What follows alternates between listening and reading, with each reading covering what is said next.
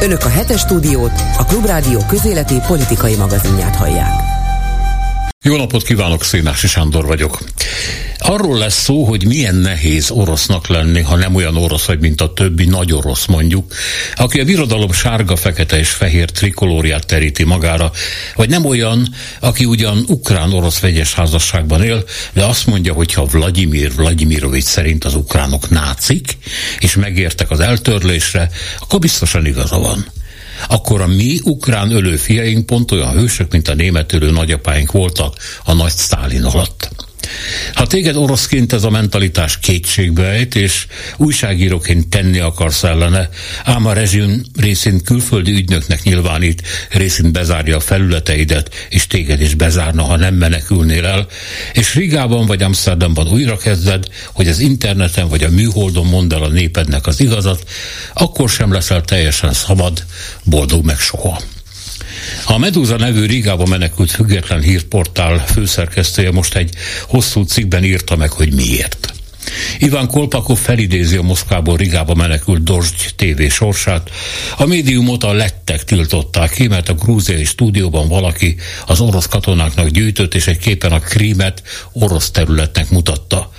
A vétlen rigai szerkesztőség bocsánatot kér, de nem volt könyörület. Végül Amsterdam fogadta be őket. Most felfedeztük, írja Kolpakov, hogy a Meduza társalapítójának a mobiljára egy európai kormány Pegasus telepített. Értjük mi, folytatja a főszerkesztő, hogy a külföldre szakadó oroszok tízezrei között sok az ef es zé bés ügynök, tehát a balti államokba szököttek között is. Érthető, ha a gyanú kiterjedt és a félelem Putyintól folytogató, de az állandó és állami gyanakvásra független orosz médiával szemben végül azért megtöri az embert. Aki ellen az ef es zé bé gyilkos merényleteket is elkövet, így kétszeresen is érezhetik az orosz munkatársak, hogy milyen a gyanakvó Európa és Putyin gyilkosai között az élet. kétezer-huszonkettő. októberében a Meduza tudósítóját, Elena Kosztjusenkót megmérgezték Németországban. Ugyanebben a hónapban Tbilisiben mérgezéses támadást követtek el Irina Bablojan újságíró ellen. kétezer-huszonhárom. májusában a Washingtonban élő, a Free Russia Foundation vezetőjét megmérgezték Prágában, de már kétezer-huszonegyben megpróbálták Vilniusban eltenni láb alól. Mindeközben, folytatja Ivan Kolpakov, hackerek támadnak bennünket, adatokat halásznak, napi szinten e-mailekben fenyegetnek és lehallgatnak. Óriási erőfeszítésekkel próbáljuk kijátszani az orosz hatóságokat és az orosz netről való kitiltásunkat, hogy mégiscsak elérjük az orosz olvasókat, de úgy érezzük, üllő és kalapács között vagyunk.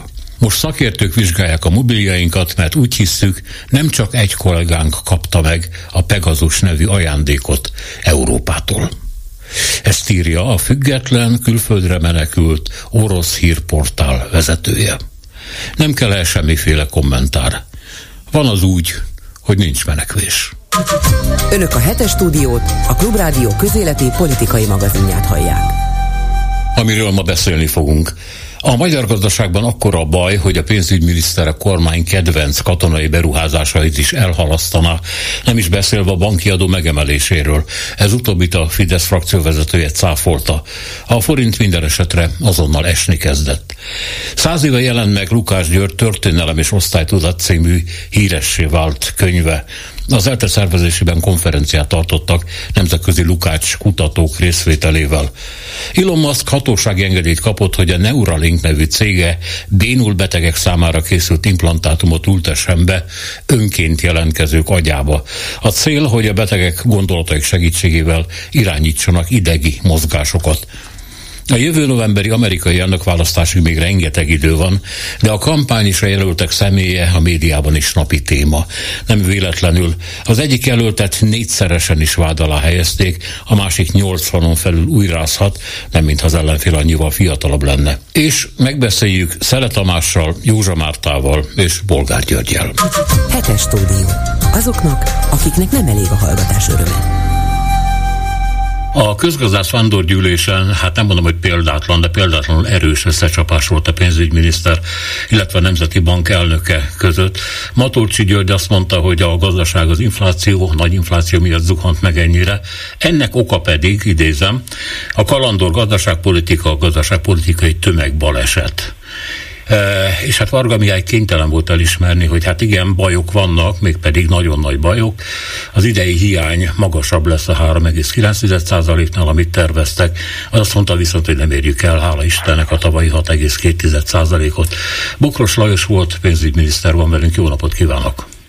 Jó napot kívánok! Uh, pénzügyminiszter szavaiból egyébként is kiderült, hogy rettentően nagy a baj, tehát még banki adóemelésre is, a hitelprogramok leállítására, a honvédelmi fejlesztések leállítására is készülni kell. Uh, hogy látja a helyzetet? Szerintem lépjünk vissza három lépést, és uh, nézzük meg, hogy milyen okok vezettek ide.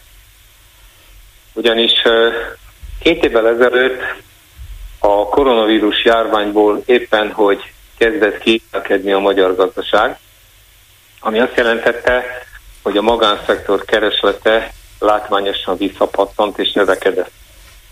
Ekkor azonban a kormány novemberben elhatározta, hogy további gazdasági élénkítő intézkedéseket hoz, többek között nyilván a kétezer-huszonkettes választások megnyerése érdekében, és ekkor örületes mennyiségű pénzt ötöttek a gazdaságba, tizenharmadik havi nyugdíjat teljes összegében, visszaadták úgymond a minimálbéreket, növelték, fegyverpénz és rengeteg egyéb intézkedés történt, aminek az eredményeképpen már akkor lehetett tudni, ezt meg is írtam egy Őrület című cikkben az Élet és Irodalomban, tönkre fogják tenni a gazdaságot, mert hogy amikor vörösen ízik a gazdaság és jó a konjunktúra, akkor fölösleges és káros többlet költségvetési költekezéssel ö, még nagyobb növekedést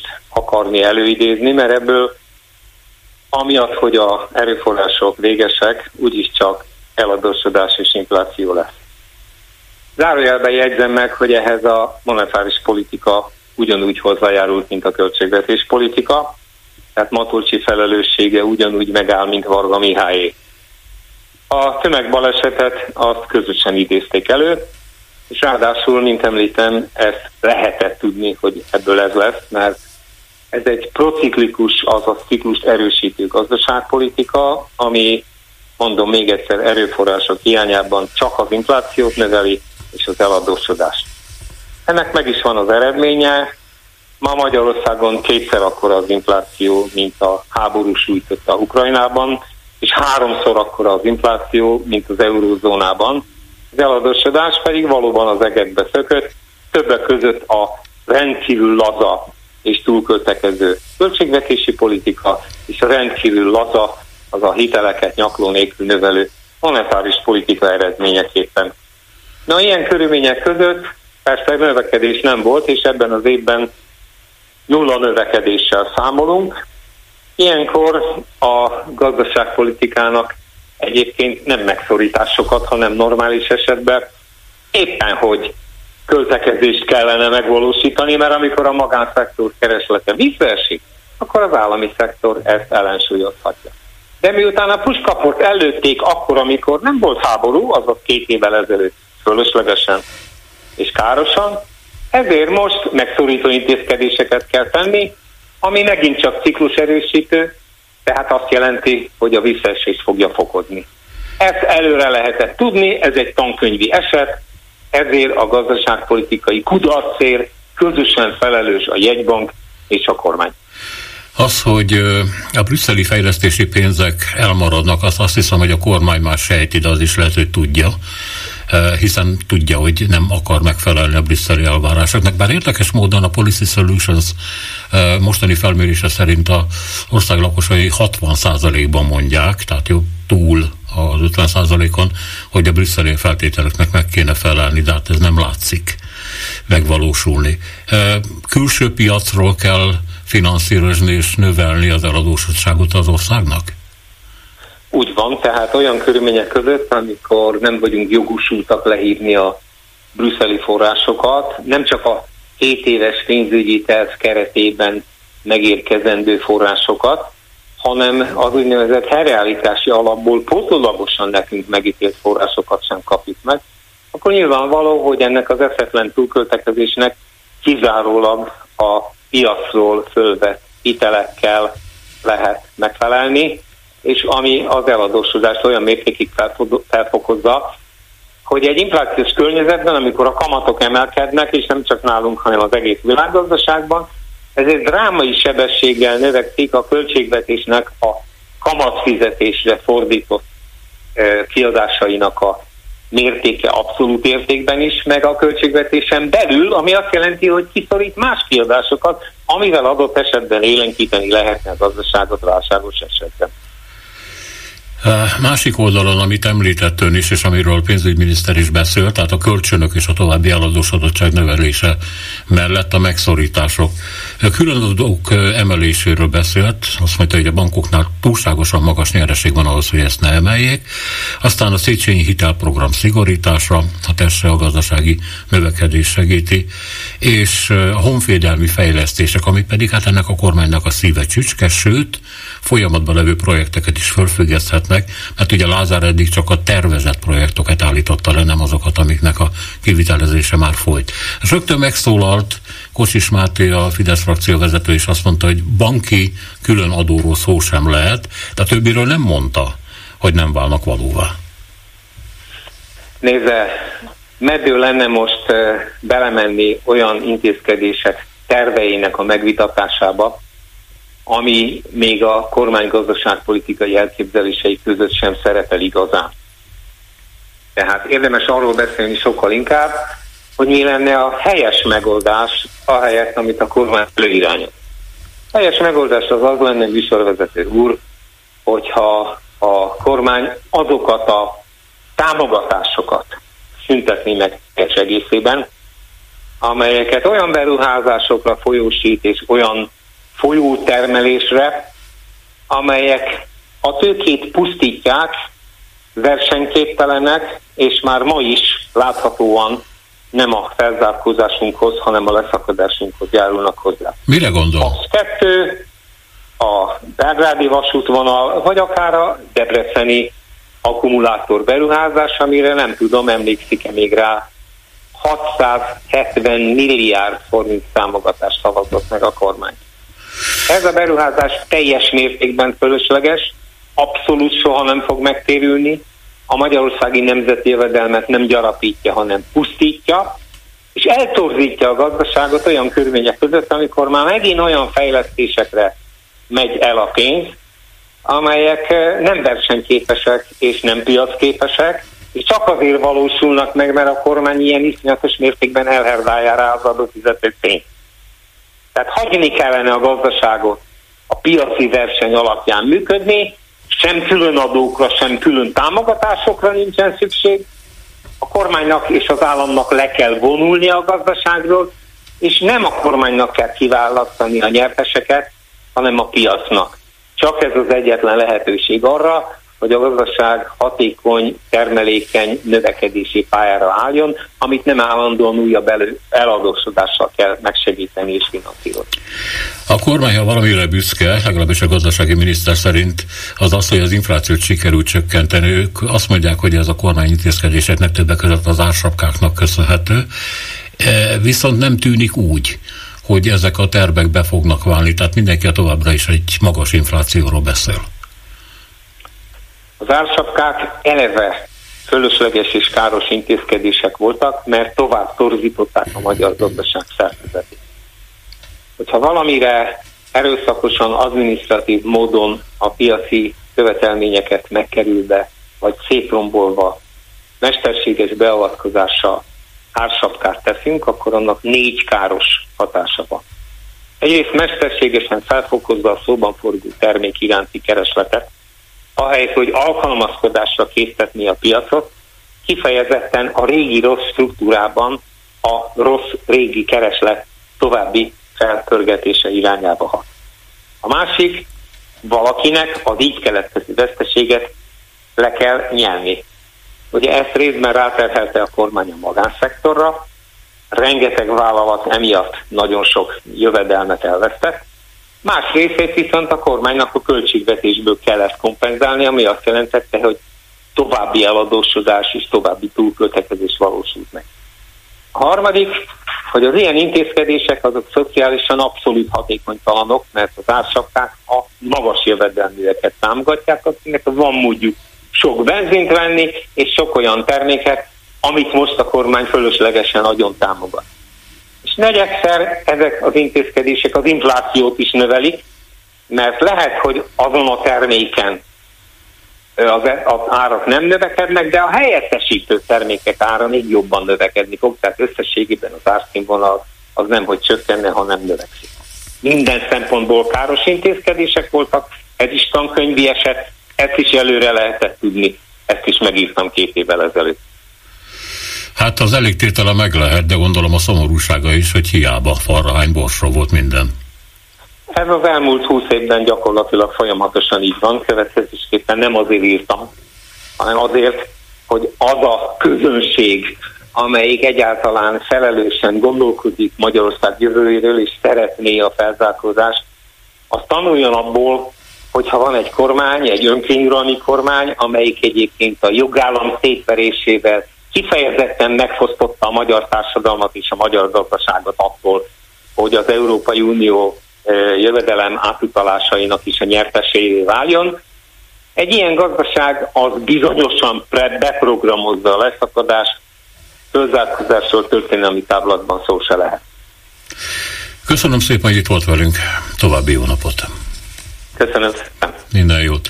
Bokros Lajos volt pénzügyminisztert hallották. Önök a hetes stúdiót, a Klubrádió közéleti politikai magazinját hallják. Száz éve jelent meg Lukács György Történelem és osztálytudat című híres könyve. Az ELTE szervezésében konferenciát tartottak nemzetközi Lukács kutatók részvételével. Váradi Júlia interjúi. Miért éppen a Történelem és osztálytudat évfordulója adott arra ötletet vagy lehetőséget, hogy egy ilyen konferenciát rendezzenek? Oka-e ennek az is, hogy nagyon kevés lehetőség adódik és adódott az elmúlt időszakban arra, hogy Lukács Lukács György életművét a megfelelő helyen, a megfelelő szinten és a megfelelő mértékben értékelje az esetleg nem csak hozzáértő közönség. Erdélyi Ágnes, a Nemzetközi Lukács Archívum kuratóriumának elnöke, emeritus filozófus professzor.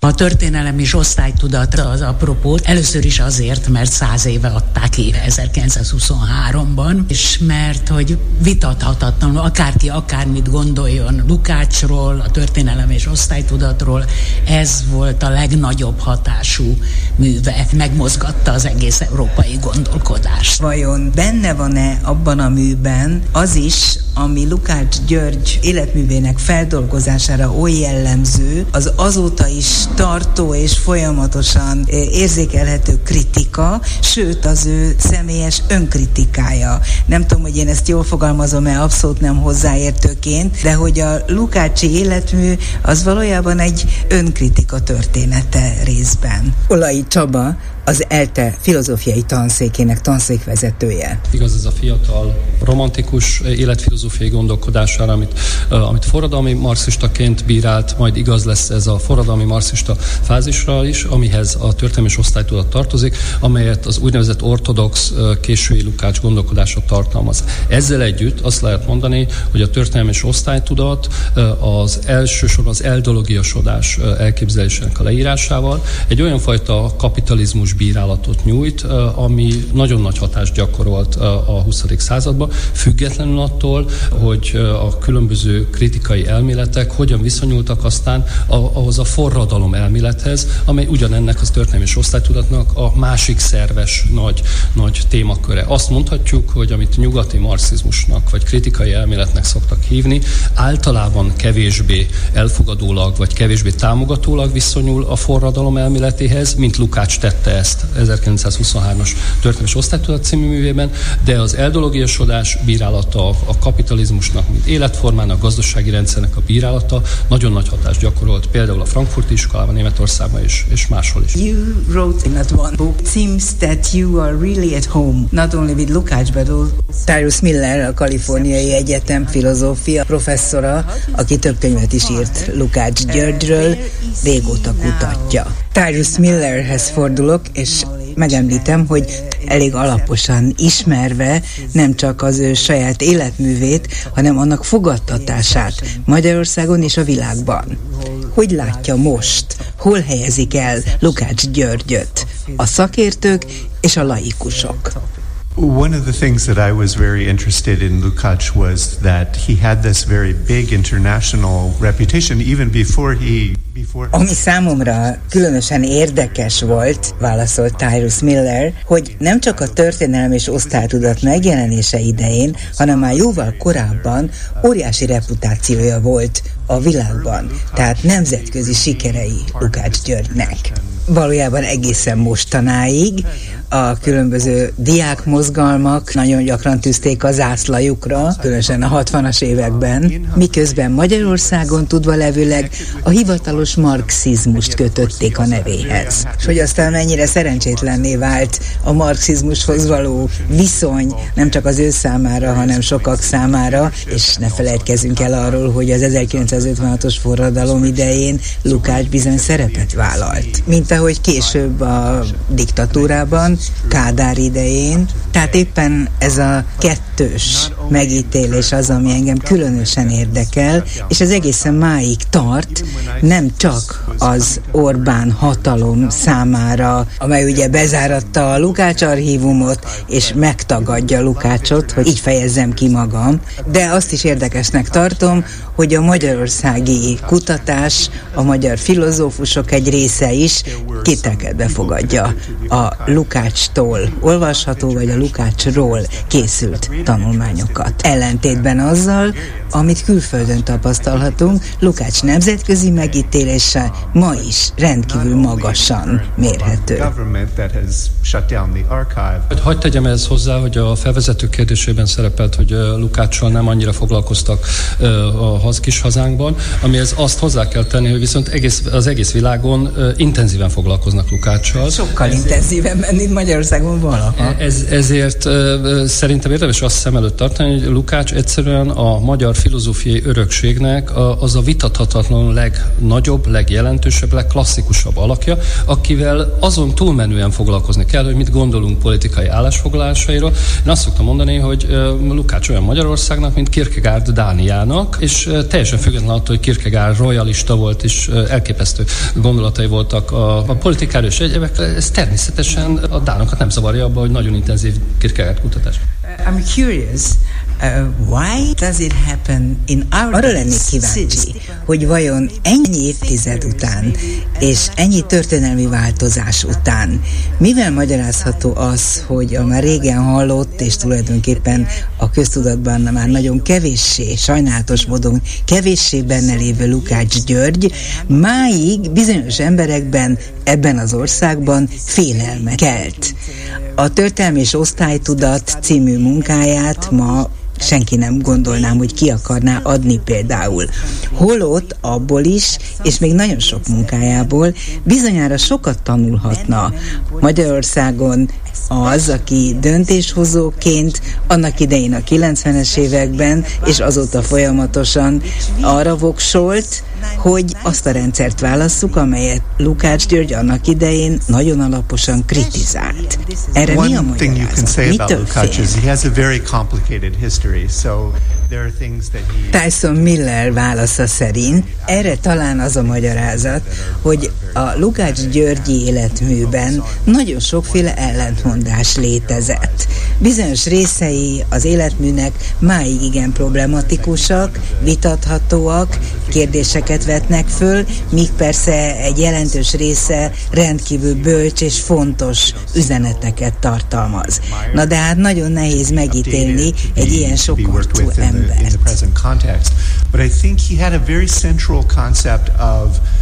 Nagyon pontosan körvonalazott kritikája volt például a kapitalista rendszerben arról, ahogyan a szociális kapcsolatok önmaguk ellen és a társadalom más tagjai ellen fordítják az állampolgárokat. Azt, ahogyan a pénz uralja a döntéseket, és az, ahogyan a pénzvilág mindenféle szempontból a legfontosabbá válik ebben a rendszerben.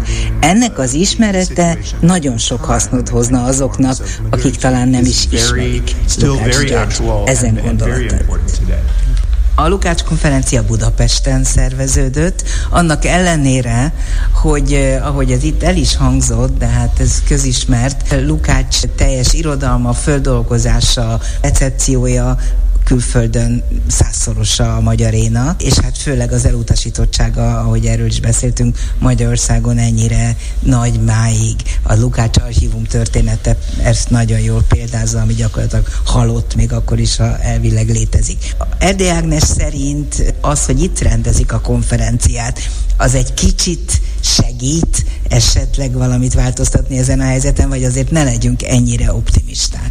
Bízom benne, hogy egy kicsit segít. Igazán nem vagyok optimista, de csak azt szeretném mondani, amikor először hírt kaptam arról, hogy, hogy szerveződőben van ez a konferencia. Mert kik szervezték? Amikor először összeállt a csapat, akkor az egyik szervező úgy fogalmazta ezt meg, hogy megpróbáljuk Lukácsot visszavinni Budapestre, vagy visszahozni Budapestre. Sikerül vajon visszahozni Lukácsot Budapestre? Erről kinek mi a véleménye? Mennyire, mennyi idő alatt és milyen szinten? Mindenképpen sikerül valamennyire intenzívebbé tenni az érdeklődést Lukács iránt. Hozzá kell tenni, hogy Lukács fogadtatása, recepciója Magyarországon azért egy összetett történet, mert ma mai napig élnek, köztünk vannak Varga Mihály például, aki közvetlen tanítvány volt Lukácsnak, az úgynevezett Lukács óvoda, egy második generáció tanít, tanítványoknak, és ez azt jelenti, hogy tulajdonképpen Lukács kérdésfeltevései, gondolatai a tanítványok és különböző viták formájában akár jelen vannak. Nyilván ez egy további kérdés, hogy, hogy mennyire sikerül ezt ébren tartani és még, még intenzívebbé tenni. Én azt gondolom, hogy ez egy olyan a nemzeti intellektuális örökségünk ápolását jelentő feladat, amit senki más nem fog helyettünk elvégezni. És ne felejtsük el megemlíteni, fűzi hozzá Tyrus Miller, hogy Lukács egész élettörténetében és alkotástörténetében azért az volt jellemző, hogy ő még a legsötétebb időkben, tehát Rákosi alatt is publikálhatott, sokakkal ellentétben. Miért gondolják, hogy azokban az időkben, amelyeket most élünk, amikor az értelmiség, a magas kultúra, a filozófia, a filozófikus gondolkodás, egyáltalán a gondolkodás ilyen módon lenézett és revalvált dologgá vált, hogy éppen most lehetséges Lukács György elismerése és elfogadása. Nem túl optimista és naív gondolkodás. Lehet, hogy túl optimista, de... miért ne próbáljuk? I, you know, I wouldn't, I wouldn't say that there's a great deal of optimism, you know, for the immediate political situation in Hungary. Nézzel, túl nagy optimizmus természetesen nincsen bennünk, különösen a médiaszabadságot illetően, de azért, ha körülnézünk akár itt Magyarországon, akkor azt látjuk, hogy még mindig léteznek olyan fórumok, amelyeken meg lehet szólalni, lehet értelmesen beszélni, lásd itt a Klubrádió, amely ugye borzasztó nehéz körülmények közé került, de mégis létezik. Én például ebben nagyon bízom, és figyelem, hogy mi történik a Klubrádióban. Abroad. Um, abroad, I think there's a lot greater interest. I mean, Tyrus Miller szerint külföldön elég nagy a reputációja Lukács Györgynek máig, nagyobb persze, ahogy erről beszéltünk már, mint Magyarországon, de azért nálunk sincs minden rendben, ezt nagyon jól tudjuk, hiszen az amerikai demokrácia is egy kicsit botladozik az utóbbi időben, finoman szólva, a médiával sincs minden rendben, ugyanakkor a fiatal embereket máig, és talán még jobban, mint korábban, nagyon érdeklik azok a kérdések, amelyeket a jelen feltesz a számukra, és azokra a kérdésekre hát nem mindenhol találnak választ. Lukács Györgynél például mindenképpen. Hetes stúdió. Azoknak, akiknek nem elég a hallgatás öröme. Elon Musk Neuralink nevű cége engedélyt kapott arra, hogy agyimplantátumokat ültessem-e bénult betegek agyába. Ezt évek óta szeretném, mert azt gondolja, hogy az emberek ezzel az implantátummal képesek lesznek arra, hogy a gondolataikat irányítsák, illetve az idegi mozgásokat számítógép segítségével. Aki itt van velünk, Keleti Artúr, kibertitok jövőkutató, az Informatikai Biztonság Napi alapítója. Jó napot kívánok! Jó napot kívánok, üdvözlöm a hallgatókat! Gondolom ennek rendkívül sok etikai ö, ö, hátterű kérdése is van, amit föl kell vetnünk. Minden esetre annyi kiderül a hírekből, hogy Musk azt szerette volna, hogy tíz vagy még több önként jelentkező agyába ültesse be ezeket az implantátumokat, de az amerikai hatóságok ennél kevesebb embert akarnak, viszont közvetíteni fogják ezt a televízióban. Ez így rendben van ennek? Hát nézze, az az igazság, hogy ezek a kísérletek már több éve zajlanak. Azt látjuk, hogy az állatkísérleteknek milyen eredményei vannak. Ugye itt fölmerültek kérdések ezzel kapcsolatban is. Nyilván azt nagyon nehéz kívülről megítélni, hogy mennyire bánnak emberségesen azokkal az állatokkal, akiken a kísérleteket végrehajtották. Nekem azok a demonstrációk, amiket eddig tartottak, elég meggyőzőek voltak. Nekem úgy tűnik, hogy, hogy itt nagyon humánus és értelmes és normális módon zajlottak eddig a kísérletek, és ezeknek az eredményét azt mi megnéztük, tehát nyilvános bejelentések voltak erről, majmok, disznók, gyakorlatilag a, a, az ő beléjük ültetett csippekkel mindenféle dolgokat csináltak, játszottak videójátékot, láttuk, hogy a csippek megmutatták, vagy a számítógép megmutatta, ugye ezek neurális hálózat, machine learning, gépi tanulás alapú, mesterséges intelligencia alapú rendszerek, amik értelmezik ezeket a jeleket, amiket lead az agy, bár, bármilyen élőlénynek az agya is legyen ez. Tehát ezeket láttuk, követhettük, és eddig én nem éreztem, hogy ez nagy probléma lenne, legalábbis amikor ezeket láttuk, ezeket a közvetítéseket, hogy aztán, hogy ezt egy embernél hogyan fogjuk értékelni, azt nem tudom. Azt tudjuk, hogy a, a technológiának egy nagyon fontos eleme, hogy robotok ültetik be ezt a csippet nagyon precízen, pontosan az agyra, és ezért olcsó is ez a technika, és elég biztonságosnak is tűnik. Tehát ennek egy jó demonstrációja lehet az, hogy, hogy, hogy az emberi kísérleteken ezt megmutatják. Hát csak az emberek attól vannak kételjei, hogyha bénul betegek, illetve nyaki gerincszerű sérüléssel szenvedett és amiotrófiás laterális szklerózisban szenvedő betegekbe ültetik be, akkor a chip mit képes változtatni a sérült vagy éppen elsorvadt izmok működésén?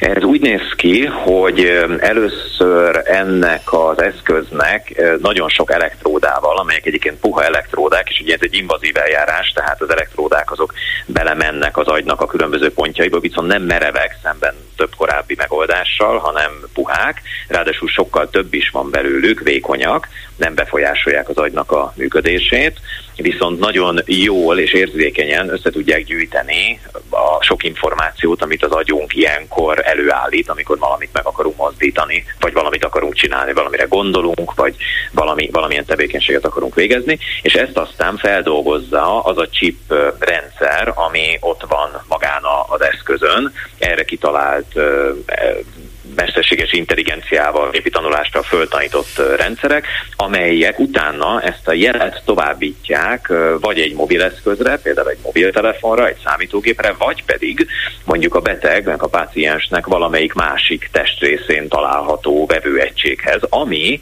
ezt vissza tudja alakítani olyan ingerekké, ami akár az izom mozgáshoz szükséges, vagy bármi egyébhez szükséges lesz. Tehát tulajdonképpen a kapcsolatot teremti meg ez bizonyos felek között. Az, hogy aztán maga az az izom, ami egyébként már nagyon régóta nem működik, vagy nem használják gyakran, azt hogyan tudják arra rávenni, hogy ha jobb normálisan működjön, hát ez nyilván megfelelő terápia kérdése, valószínűleg a betegek kiválasztásán akkor erre oda fognak figyelni. Hát ez valószínűleg mindenre vonatkozik, mert ha mondjuk demenciában szenvedő betegeknél a leépülő agy működését akarják visszaállítani, akkor ott is nyilván arról van szó, hogy kevés lesz az ingerületeket eljutatni egyik területről, mondjuk a agyi hullámokat eljutatni egy másik területre, hanem ott valami fizikális beavatkozás is kell. Nekem csak ennyi a, a félelmem, hogy ez így önmagában hát sok, sok mindenre nem jó. Hát szerintem nagyon sok mindenre jó, ugye ez, a, ez az egész technológiának az a lényege, hogy legyünk képesek arra, hogy az agyunkban zajló folyamatokat precízen, pontosan, attól függően, hogy az ember mit mond, mit akar mondani, mit akar tenni, először visszafejtsük. Ez egyáltalán nem egy egyszerű dolog. Már nagyon régóta zajlanak ezzel kapcsolatban kísérletek, és azok az eszközök, amikkel egyébként már több beteg rendelkezik, és képes akár valamiért mozgatni, vagy képes kimondani dolgokat, vagy megmutatni valamit, ugye annak ellenére, hogy neki ezek a központjai már nem működnek, vagy nincs meg ez a funkció. Na, ezek már léteznek, csak ez idáig ezek nem voltak ö, annyira pontosak, mint kellett volna. Nagyon bonyolult volt a beültetési folyamat, és egyébként nem is, nem is praktikus. Tehát az, sajnos azt kell mondjam, hogy itt az emberek fejéből mindenféle dobozkák állnak ki, fertőzésveszély van, minden egyéb, ez nem az én szakterületem, de az viszont biztos, hogy, hogy az, hogy dekódoljuk azt, hogy mi jön ki az agyból, az a legfontosabb első elem. És utána, ez egy tényleg nem egyszerű dolog, és utána, hogy ezzel mit csinálunk, hogy ezt átalakítjuk jelenkép. Így van, és, és vagy visszatesszük az emberbe, vagy pedig például egy számítógépnek odaadjuk, és ezáltal az ember és a számítógép között egy úgynevezett brain to machine, tehát egy agy és egy gép közti uh, interfészt, egy kapcsolatot megteremtünk. Ez az igazi uh, előrelépés szerintem, mert sokunk úgy gondolja, itt én is úgy gondolom, hogy egy bizonyos ponton a, a számítógépek, a gépek és az emberek kapcsolatában a tempó az, hogy gyorsan tudjunk egymáson információt cserélni, ez egy fontos paraméter lesz, tehát túl a betegségek gyógyításán ez egy rendkívül jövőben mutató megoldás, mert a jelenlegi technológia az, hogy gépelgetünk, meg mutogatunk, az, az nem elég hatékony, az lassú. Jó, értem, tehát akkor ez gyakorlatilag egy első lépés, egy lehetséges gyógyulás felé, hogy aztán az megvalósul, vagy nem, az egy másik kérdés, de korábban soha nem látott mennyiségű és pontosságú információ beszerzése a cél, és hát ez, ha jól értem azt, amit ön mond, mindenképpen egy kedvező lépés aztán abba az irányba, hogy talán a gyógyulás is lehetséges legyen. Nagyon hosszú ideig tartanak egyébként a kísérletek, állítólag hat évig. Ennek mi az oka? Szerintem az lehet az oka, ami az előkészületeknek is, hogy az agy egy nagyon érzékeny, bonyolult szerv, amit nem ismerünk azért olyan alaposan, mint sok minden más részünket.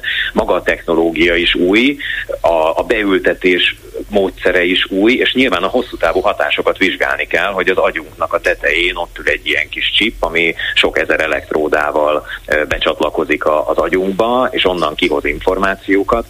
A kísérletek során azért derültek ki olyan dolgok, hogy az egyébként orvosilag már elfogadott mindenféle ragasztók és egyebek, amiket használnak ezekben az eljárásokban, azok közül volt, amelyikkel volt gond, és sajnos ebből a kísérletből az egyik állatot el is kellett altatni emiatt. Tehát itt nyilván nagyon hosszú ö, folyamatról van szó, aminek már az eleje is hosszú volt, tehát ho- nem is tudom most hirtelen megmondani, hogy, hogy mióta hallunk a Neuralinkről, de már, már tényleg ilyen öt-tíz éve folyamatosan jönnek az információk, és hosszú volt az előkészítési szakasz is, úgyhogy nyilván ez is hosszú lesz, arról nem is beszélve, hogy az agyunk az a legérzékenyebb része a, a, az emberi értelemnek, hát az a központunk, nyilván nagyon odafigyelünk rá, és megfigyeljük azt, hogy mondjuk a, a különböző egyéb szerveink, amik azért ennél egyszerűbbek, azoknál is a, a klinikai kísérletek azok hosszú évekig tartanak. A gyógyszereknél és a Covidnál föl kellett gyorsítanunk, de egyébként a gyógyszerek is hosszú éveken át tartanak a vizsgálatok.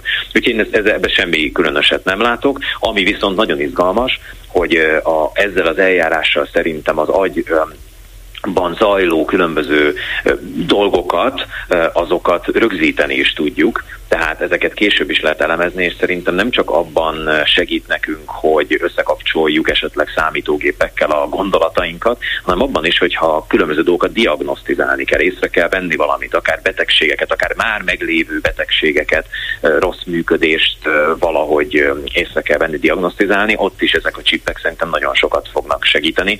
Szerintem egy óriási lépés lesz, hogyha ez sikerül megtennünk. Amit talán kiemelnék, az az, hogy mindezt úgy tűnik, hogy a Neuralink, legalábbis ezt ígérik, viszonylag hatékonyan, egészen olcsó robotokkal tudja megoldani, úgy, hogy maga a beültetés az tényleg egy ilyen akár egy napos vagy, vagy, vagy hasonló sebészet, vagy egy robot keretében történik, vagy robot beültetés keretében történik, ami egy, egy nagyon komoly előrelépés lenne az eddigi dolgokhoz képest, arról nem is beszélve, hogy mindez ráadásul nem is annyira invazív, persze kell lyukat fúrni azon a koponyán, de mindezt nem, nem, nem, nem nagy méretekben, vagy nem nagy helyen kell végrehajtani.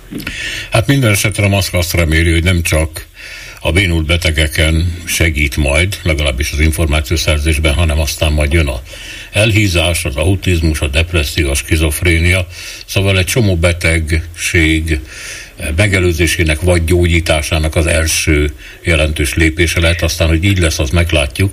Tíz évet jósolnak az engedélyre, tehát amikor kereskedelmi használatba kerülhet majd ez a módszer.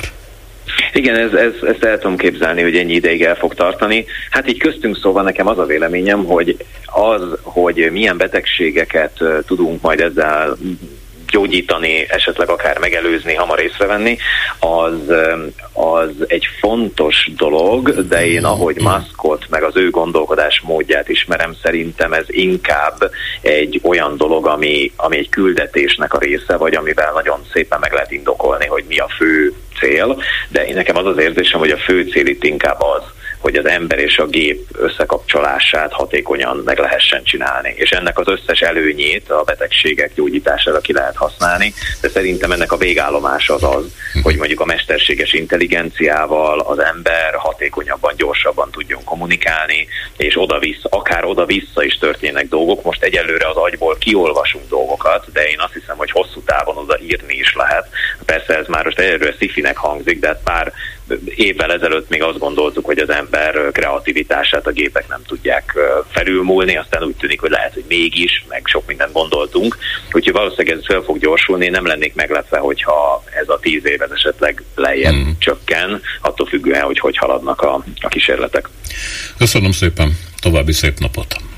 Köszönöm, viszont kívánom én Minden is. Jót. Keleti Artúr kibertitokvívő kutatót hallották, az Informatikai Biztonság Napja alapítóját.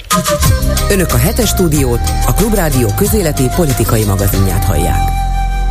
A jövő novemberi amerikai elnökválasztásig még rengeteg idő van, de a kampány és a jelöltek személye a médiában napi téma, és nem véletlenül. Az egyik jelöltet négyszeresen is vád alá helyezték már, a másik nyolcvanon felül újrázhat, nem mintha az ellenfél annyival fiatalabb lenne. A gerontokrata jelenről és jövőről az utcaemberét kérdezte az amúgy republikánus Tennessee-ben Csernyászki Judit. What, what I really think about if Biden gets reelected? We're in trouble. We already are in trouble. Why? Amit őszintén gondolok az az, hogyha újra megválasztják Bident, akkor leszünk csak igazán nagy bajban. Szólítom le az utca nagybetűs emberét az amerikai Knoxville-ban, egy rendíthetetlenül republikánus államban. Most nem csalódtam, miért is lenne bajban? Azért, mert a republikánus pártot nem tartom amerikai pártnak, azok nem hazafiak. Maga ezek szerint republikánus a kezdetektől fogva annak született. Tudja mit, akkor kezdem onnan, hogy az édesanyám brit származású bevándorlóként fogadták be, amikor férjét elvesztette a második világháborúban. De biztos tudja, hogy Tennessee kőkemény republikánus piros állam, amit azzal is igazolhatok most magának. És az övtartójára mutat, előhúzza méretes vadászkését. Akarja látni? Ez teljesen megengedett viselet. Egy kikötés van. A pengéje három incsnél nem lehet hosszabb. Fegyvert is viselhet, hát persze, hogy tudom. Nem, azt így nyíltan nem, de macsétát is rakhatnék az övtartomba, ha lenne. Most már ezt is megengedi a törvény. Azért ezt még senkinél nem láttam. Szóval csak azt akarom mondani, hogy a mostani demokrata párt nem az, ami régen volt. Hogy is mondjam önnek, hogy ne kerüljünk bajba? Biztos nem kerülünk bajba, csak mondja, ami kikívánkozik. A Bibliával szembe mennek, amikor engedik az egyneműek szexuális kapcsolatát. Majd nyakánál matat, hogy megmutassa. Itt viselem a Dávid csillagot. Az tény, hogy amikor édesanyám ide költözött Knoxville-be, akkor zsidó létére egy luteránushoz ment feleségül. Én a negyedik fia vagyok. Minden testvérem bibliai nevet medált kapott, mint ahogy én is. David Steven vagyok, és mutatok magának egy másik medált is.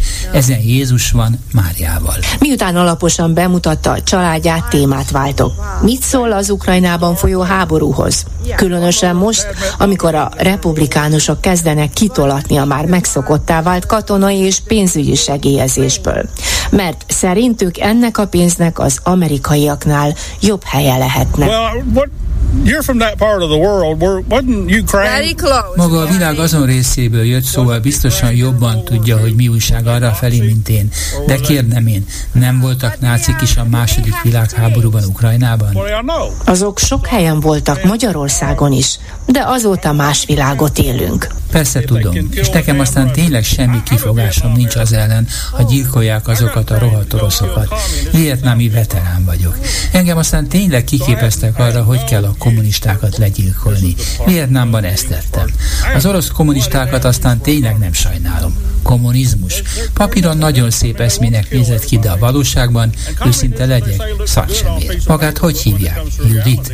De hát az is zsidó név, akkor őszintén együtt tudok érezni magával. Azért, amit a nácik tettek a zsidókkal az önök hazájában annak idején.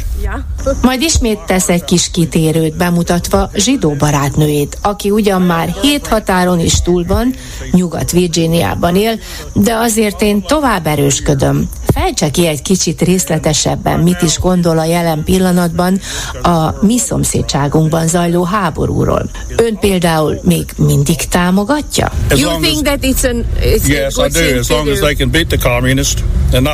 Abszolút, egészen addig támogatni is fogom, amíg ütik a kommunistákat. Nem kérdéses, ha csak le nem térnek a kommunista útról. De hát maguk, és ha jól tudom, Ukrajna is kommunista állam volt, nem de? Ne esünk túlzásokba, annak a korszaknak már vége. Persze nem kezdem el mondani, hogy most egy kicsit rosszabb korszakot él meg Magyarország a jelenlegi kormánnyal. Noha ők kommunistáznak. Minden esetre látja elszántságomat, nekem szegezi a kérdést. Nem akarom-e jégkrémmel etetni, mert a tűző napon szép lassan elolvadunk. Gyorsan váltok. A Trump elleni négy vádemelés csöppet sem zavarja. Most vannak csak igazán nagy bajban a republikánusok, nem de? De hát miről beszél? Ezek a rohadt demokraták évek óta Trump lejárató kampányán dolgoznak. Tudja, hogy miért? Mert nem akarják, hogy még egyszer a Fehérházba kerülhessen. Tehát akkor maga szerint is elcsalták a választást a demokraták. Ez nem kérdés. Abszolút. Teljes mértékben. Aztán terelni igyekszik a szót. Elkezd a pikabba pakolgatni, megjegyzem, ez a fajta autó is egyértelműen arra utal, hogy republikánus. Segítek, mert, mint mutatja, béna, keze, lába, speciális cipőt visel, de mint megtudom, sérüléseit nem a vietnámi háborúban szerezte. Elmeséli, hogy nagyon sokat ivott a háború után, és persze vezetett is ezzel egy időben. Volt emiatt egy súnya balesete, csoda, hogy túlélte. A saját testvérét is elütötte, aki motoron ült. Négy hónapot töltött kórházban, tizenhat műtétje volt.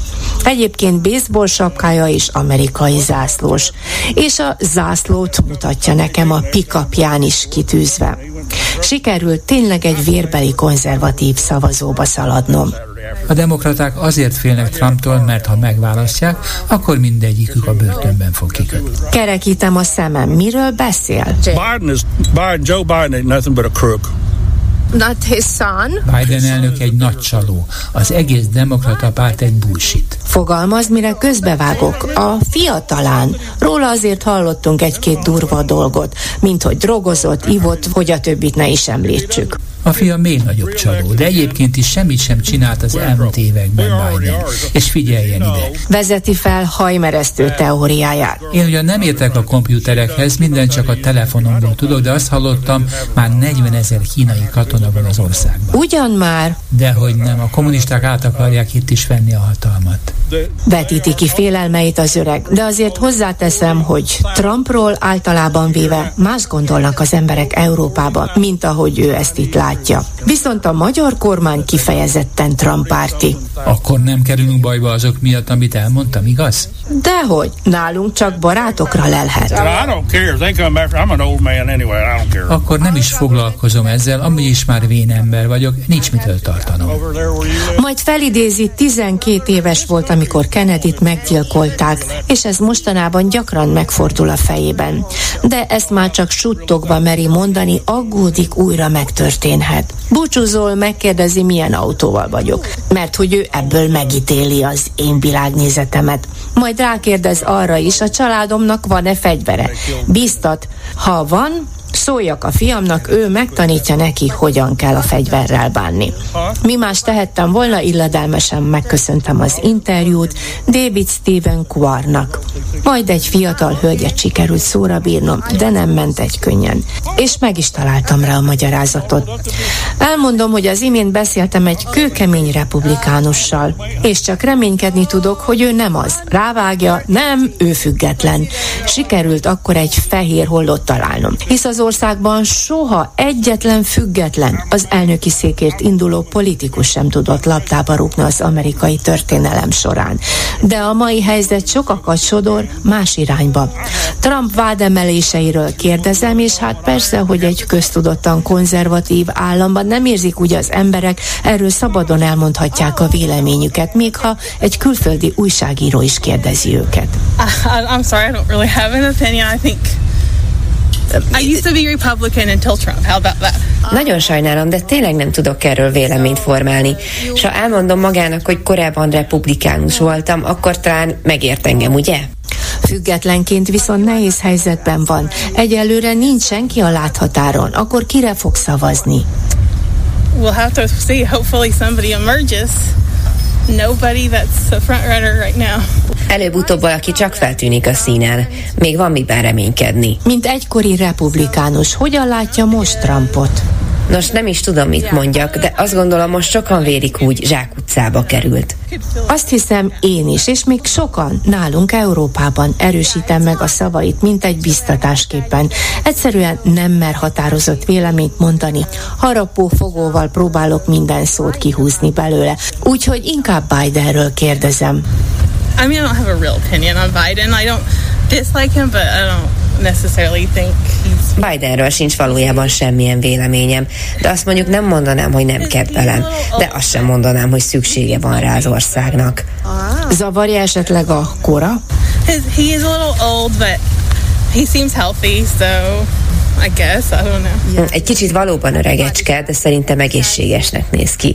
És azt mondják róla a környezetében is. Látjuk, hogy sportol, látjuk, hogy mindenre normálisan reagál. Szerintem ez sem lehet probléma. Minden esetre én bízom abban, hogy lesz még egy harmadik, erős induló, aki elfogadható a számomra is. A végén csak a keresztnevét hajlandó elárulni. Nem titkolom, megdöbbentem azon, hogy az utcán Jennifer egyszerűen félt elmondani a véleményét, mert tudja, hogy szembe megy a mainstreammel. Tudja, hogy egy republikánus államban nem tűrik meg a másságot, nem akar ő bajba kerülni. Noha a rendkívüli ügyész már másodjára figyelmeztette Trump elnököt, hogy a vádemelésekről nem beszélhet a kampányában és egyéb nyilvános rendezvényeken sem.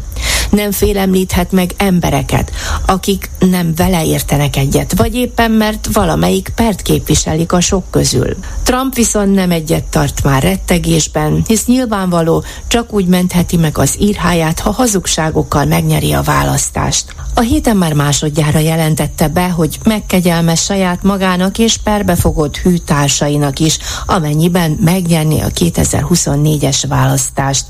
Ezzel is igyekszik sakkban tartani egykori alkalmazottait, akiket szintén vád alá helyeztek, és akik közül nyilván nem egy, beszélni is fog, esetleg még igazat is mond. Önök a hetes stúdiót, a Klubrádió közéleti politikai magazinját hallják. És jön a Megbeszéljük Józsa Mártával, Szele Tamással, Bolgár Györgyel. Hát az első hír az egy brüsszeli, a második is az lesz, csak így mondom fenyegetésképpen. Német és francia szakértők dolgoztak ki egy reformcsomagot, amit a két ország kormányai nem vállaltak föl, hogy az övék lenne. de azért benyújtották megtárgyalásra, és hát ezen belül nem csak egy kisebb parlament lenne, hanem például olyan passzusok, hogy a jogsértések egy szintje után a kizárás az unióból automatikus lenne, vagy a szavazat megvonáshoz elég lenne az Európai Tanács négyötödének a szavazata. Szóval nagyon keményen úgy tűnik, ebből a tervezetből lépnek föl azokkal az országokkal szemben, amelyek az együttműködésre kevésbé hajlamosak, és inkább megosztják az uniót, mint sem egy, egységesítik. Hát ez a hír. Hát, ahogy én ezt átnéztem, ez egy négysebességes Európa volna, tehát lenne egy belső kör, ami a mostani schengeni államoknak a magját tartalmazza, tehát egy maga Európa, amit már régóta emlegetnek. Lenne egy külső kör, ami még schengeni államokat tartalmaz. Lenne egy harmadik kör, ami az unióhoz ö, tartozó államokat ö, tartalmaz, melyek azonban már nem schengeniek, például mint Románia. És lenne egy negyedik kör, ami az unió perifériáját ö, tartalmazná. Ehhez kapcsolódik Macronnak az a katonai szövetségi ötlete, ami egy ilyen uniós ö, katonapolitikai szövetséget ö, tételez fel. Ezen kívül volnának társult tagállamok, mint például Norvégia vagy Svájc. Szóval ez egy igen bonyolult rendszer, ami hát nem hiszem, hogy túlzottan életképes lenne. Nem tudom, hogy ez az egész tervezet, vagy amikről mostanában beszélnek, ennek van-e köze a közelgő, vagy már talán zajló Európai Uniós választási kampányokhoz, hiszen nyilvánvaló, hogy az elégedetlenség a, nevezzük így, maga Európa államainak polgárai közében, e, körében elég nagy, és hát nyilvánvaló, hogy elég nagy az enged az elégedetlenség ott is, ahol például, mint Románia vagy Bulgária nem tudtak még belépni a schengeni zónába. Tehát a többsebességes Európa, most nevezzük kettőnek, vagy háromnak, vagy négynek, az amúgy is egy létező dolog, de feltehetően az, hogy ez hogyan fog alakulni, az majd akkor dől el, hogyha meg lesz majd az új választás, gondolom én. Fogalmam sincs, hogy mennyire van közelnek a következő évi választáshoz. Nyilván ilyen szakértői anyagokat a választók nem olvasnak el semmit sem Hollandiában, és az egész ráadásul már évekkel korábban indult, tehát a választások még tudva levő volt, hogy mikor vannak, mert öt évenként rendezik őket, de nem voltak közelben. Úgyhogy ez egy évek óta húzódó és egyre növekvő probléma, amikor egyre több külső problémával néz szembe az Európai Unió, így az ukrajnai háborúval, vagy az állandó migrációs, vagy, vagy menekült problémával, mert világos, hogy erre egyéni válaszok nem adhatók, hanem csak közösek.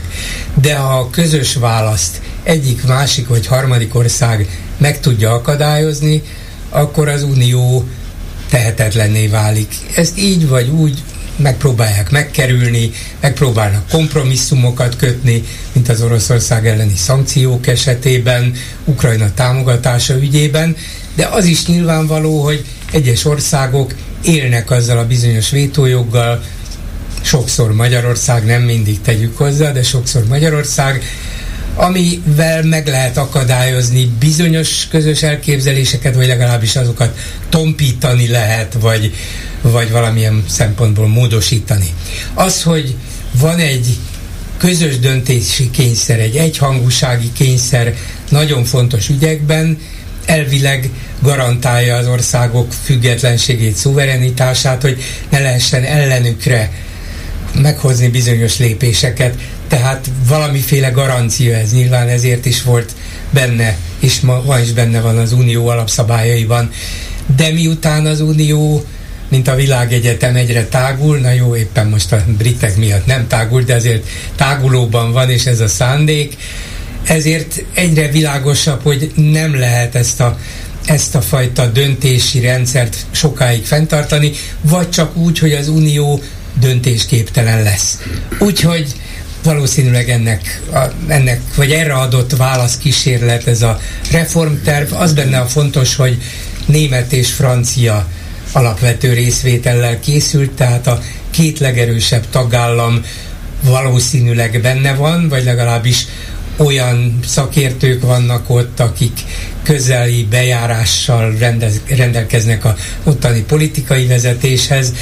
Nem lehet ezt nyilván egyik évről a másikra megcsinálni, de hogy erre felé fog menni az Unió, az biztos, és még az is bele van írva, és meg van lengetve, hogy, hogy akár az Unióval szembe helyezkedő országokat valamilyen módon ki lehessen zárni, ami ma ugye nem megengedett, nem lehetséges. Szóval még Magyarországra is fenyegetést jelent. Múlt pénteken lejárt az Európai Bizottság engedélye, a tekintetben, hogy három ország, Lengyelország, Szlovákia és Magyarország leállítsa határainál a ukrán, hát nem csak abban, hanem általában mezőgazdasági terményeket, amik lenyomták a árakat, és mind a három kormány azt mondta, hogy ez itt tönkreteszi a gazdákat. Ehhez hozzátartozik, hogy Raskó György szerint az árak amúgy is mennek lefelé, mert Európában mennek lefelé, tehát a magyar gazdák nem tudnak jól járni, de mindegy. Tehát ők azt, majd a három ország azt mondta, hogy fönntartaná a tiltás, de közben a lengyelek elkezdtek tárgyalni, de közben a szlovákok megegyeztek az ukránokkal. Magyar-ukrán uh, tárgyalásokról nem tudunk. Hát igen, azt mondják egyébként, hogy gyakorlatilag nem sok gabona marad itt, meg élelmiszeripari termék, vagy elhanyagolható az, ami itt marad Ukrajnából. Egyrészt, mert több is nem felelnek meg a magyar szabványoknak, másrészt, mert itt is van elég, tehát igazából egy áthaladó dologról beszélünk. Engem leginkább az a része érdekel, hogy a szlovákok hogyan állapodtak meg, hogy miért, meg hogy nekik az szokott ilyenkor eszükbe jutni, hogy megállapodnak, és nem az, hogy verik a tamtamok. Az egy külön és szerintem drámai fejlemény, hogy a lengyelek és az ukránok most elkezdtek ezen a dolgon veszekedni, és a kölcsönös zsarolás van, hiszen az ukrajnai háború szempontjából azért az ukrán-lengyel barátság, meg együttműködés, ugye a lengyelek azzal fenyegetik az ukránokat, hogy nem adnak nekik a fegyverekből, mármint a lengyel gyártású fegyverekből, tehát ez a gabona, mint természetesen az élelmiszer és fegyver, tehát megint csak túlmutat saját magán, és alapvetően nem csak a magyarországi kormánynak az emberkedéséről szól ez, hanem arról is, hogy a háború kimenetele szempontjából legalábbis fontos volna valami fajta, hát egyességet kötni. Ez, ez a lengyel ígéret azért egy kicsit bonyolultabb ennél. Én most egy órája olvastam a Meduzában, hogy hivatalos lengyel szervek adtak ki kommunikét, miszerint A, a lehető legrosszabbul fogalmaztunk, és a lehető legrosszabbul értelmezték. Tulajdonképpen ők csak a lengyel hadseregnek szánt fegyvereket nem kívánják odaadni Ukrajnának, de ha véletlenül bármi egyebet találnak a padláson, azt azért odaadják. Az egészen biztos, hogy ez a teljes gabonakérdés túlmutat magán a háborún, és egy háború utáni gazdasági berendezkedést kéne kialakítani.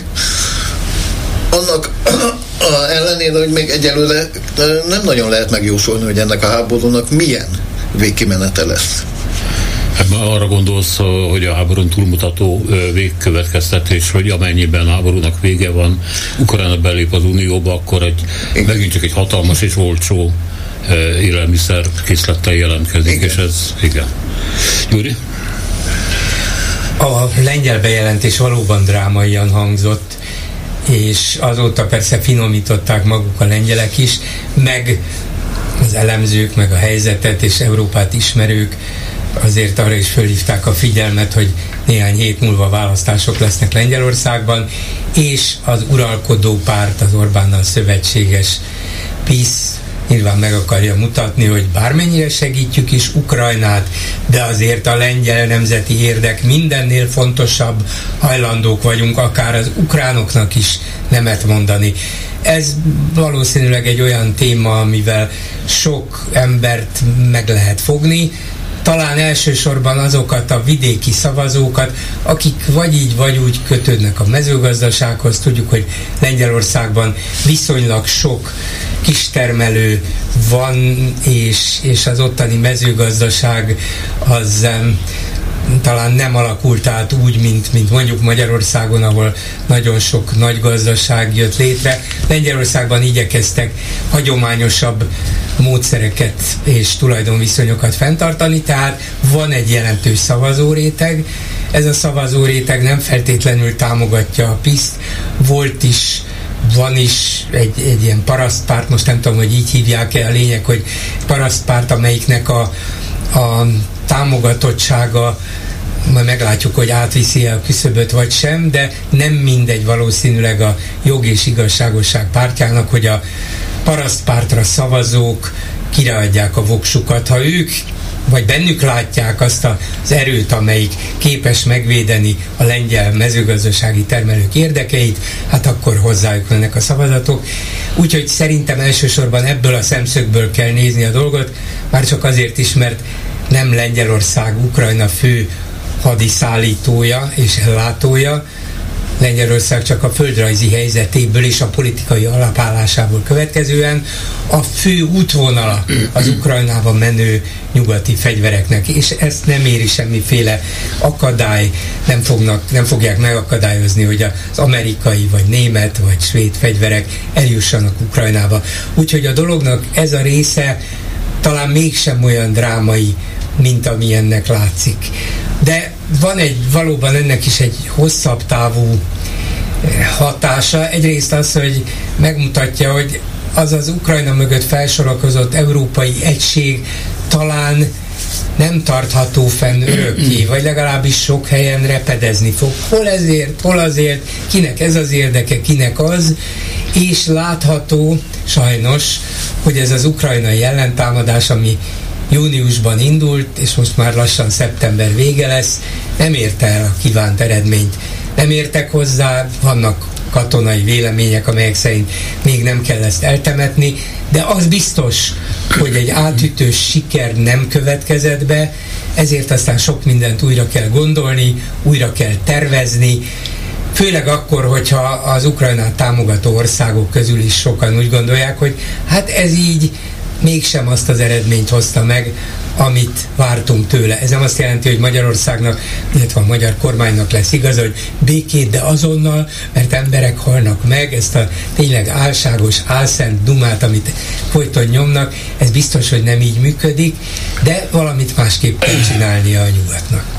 E, nagyon sokan egyébként azt mondták, hogy ideje a ukrán elnöknek elgondolkodni a stílusán, ő ugyanis az ENSZ közgyűlésen felszólalva ostorozta egyébként Lengyelországot, a nevet nem mondtak ide, egészen, egészen dühött támadással, tehát hogy nem kéne összeveszni azzal az országgal, mondták ezek a egyébként külföldi és magyar szakértők is, amelyik a a leginkább ö, ö, szerepet játszik a, a ukrán ellenállás támogatásában.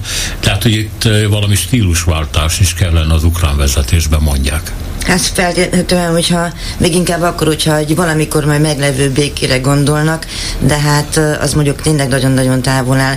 Gondolom ennek a mostani hadjáratnak is az egyik feltétele az az, hogy milyen lesz az időjárás, mármint a sikerességének vagy sikertelenségének, mert hogyha hosszú és meleg őszünk lesz, akkor tovább tudnak gondolom támadni a, ezek a csapatok, de ezt a Tamás biztos sokkal jobban tudja nálam. Szóval igen, tehát a, a, az, hogy ne erőből üzengessünk egymásnak, ha kampány ha Lengyelországban, ha nincs, mondjuk Szlovákiában is éppen folyik a választási kampány, de attól, hogy nem tették ezt a dolgot kampánytévává, mármint a gabona export tilalmának a feloldását. Úgyhogy hát ennyi. Hát a mai hírek azt mondják, hogy Lobotinyénél az ukrán ö, páncélos erők, és fontos, hogy a páncélos erők, tehát nem egyszerűen bizonyos ukrán erők, áttörték a harmadik orosz védelmi vonalat, tehát már a Szurovikin vonal mögött járnak. Egy nagyon kis résen áll. De éppen erről van szó, hogy nem egy komoly széles rést ütöttek a fronton, tehát itt még akármi is lehet ebből a támadásból. Lehet, hogy ki tudják szélesíteni, az is lehet, hogy nem. Minden esetre a háború első évének lelkesedése, amit mindkét oldalon indulatok tápláltak. Ukrán oldalon a jogos felháborodás és az agresszió elleni fellépés, orosz oldalon a nacionalizmus, a különböző demagógiák, de mindenképpen ezek indulatoknak voltak köszönhetők. Nos, ez a lelkesedés már kezd, kezd elfogyni. Nem azt mondom, hogy mindkét oldalon, azt sem mondom, hogy egyenlő arányban. Az oroszok azért eredetileg sem voltak olyan rettentő lelkesek, de itt már nem lehet azzal az idealista lánggal nekirohanni a dolognak, hogy elsöpörjük a gonosz agresszort, és utána minden szép lesz, jó lesz, valamint mindenki húsz éves lesz, és felső középosztálybeli. És ingyen vodka jár. És ingyen vodka. Igen, ezt ne felejtsük ki. Hogy Zelenszky lehetne diplomatikusabb, biztos, hogy lehetne, de azért azt mindenki valószínűleg érti a, a világban is, a tárgyaló partnerei is, hogy nem igen viselkedhet másképp. Szóval nem játszhatja el a a disztingvált úriembert még a New York-i ENSZ közgyűlés ülésszakon sem, mert egy háborúban álló, megtámadott ország, amelyiknek minden, mindenre és minden lehetséges eszközre, pénzre, fegyverre, támogatásra szüksége van. Ha tehát azt látja, hogy ez a támogatás megrendül, vagy megrendülni látszik bizonyos helyeken, méghozzá a legeltökéltebb támogatói körökben, akkor valószínűleg ennek megfelelően erős hangnemben kell kiállni az ukrán érdekek mellett. De nyilván nem Lengyelország a legfőbb kérdés itt, hanem az Egyesült Államok. És ott is az látszik, ebből a szempontból nem tudom, hogy a diplomatikus kérés vagy az erőteljes követelés a megfelelőbb módszer, de az Egyesült Államokban a jelenleg ellenzékben lévő republikánusoknak a szélső jobb oldala, a legtrump barátabb képviselők már kifejezetten a támogatások leállítását követelik, és igyekeznek megakadályozni az újabb amerikai fegyver- és pénzügyi segélyeket. És bár a republikánusok zöme még mindig ukrán barát, de már nem engedhetik meg maguknak azt, hogy szembeforduljanak ezzel a legtrumpistább szélsőséggel párton belül, tehát ők is elkezdték akadályozni Bident és Biden terveit. Úgyhogy nem tudom, hogy Zelenszky hol és hogyan, milyen módszerrel mit fog tudni elérni, de azt megértem, hogy ha elkezdenek ráütni az ujjára, akkor elkezd kiabálni. Meg hogy a háborús fáradtság az egy olyan jelenség, ami már a politikában is érzékelhető, egyszerűen hozzászoktunk, és nincs már az a motivációs lendület, amiben a segítenénk neki. Na mondjuk a szélső jobboldali trumpisták nem háborús fáradtságban az szenvednek, lehet, hanem a Trump iránti feltétlen hódolatukban és elborultságukban. Hát valószínűleg ez a be nem jelentett kanadai út talán összefüggésben van ezzel, mert Kanada a támogatók között van természetesen, de ha az ukrán vezetés érzékeli azt, hogy az amerikai pénzekkel baj lesz, akkor nyilván megpróbál máshonnan többlettámogatásokat szerezni, de ezt csak én úgy képzelem.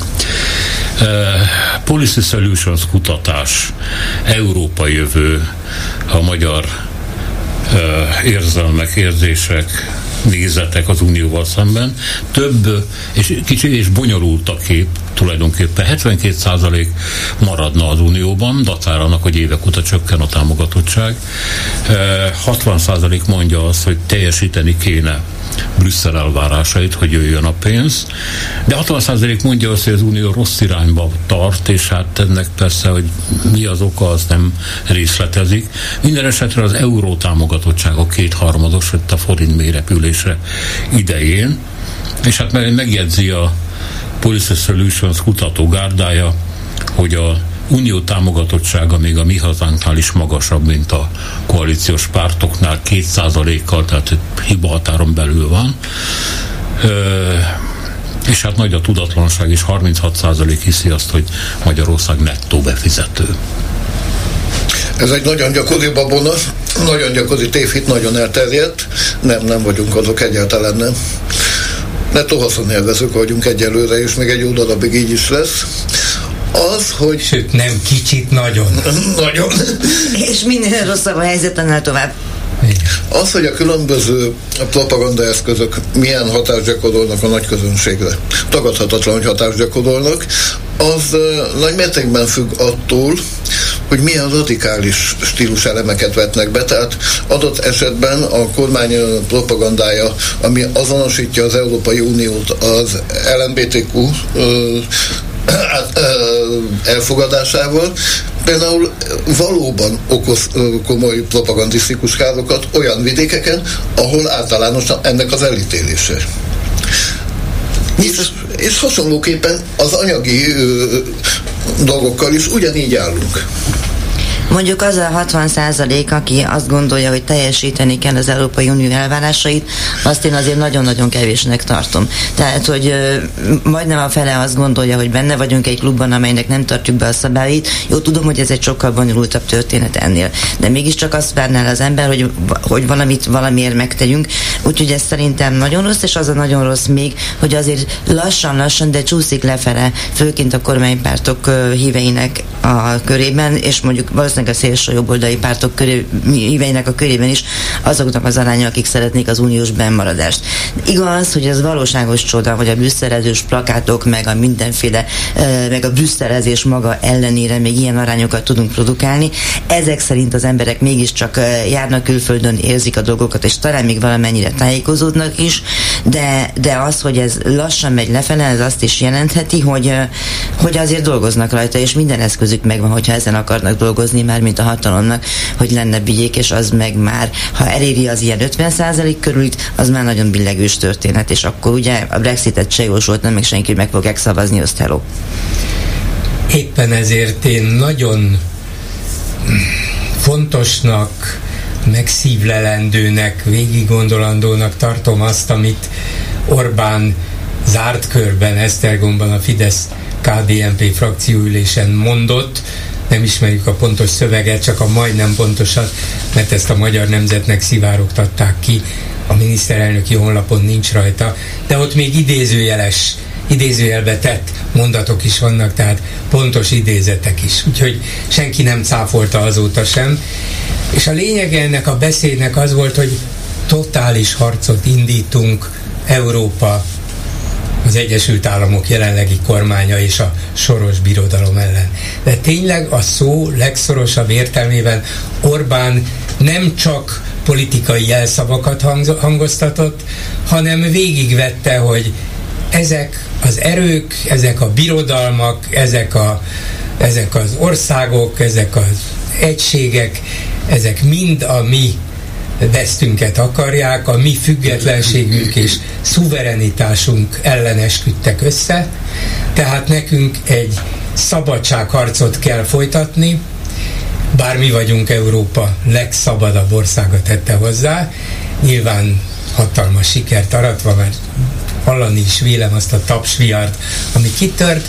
Szóval a lényeg az, hogy politikai, gazdasági, kulturális értelemben akarják a szuverenitásunkat elvenni tőlünk, és ezt nem hagyhatjuk, nem hagyjuk.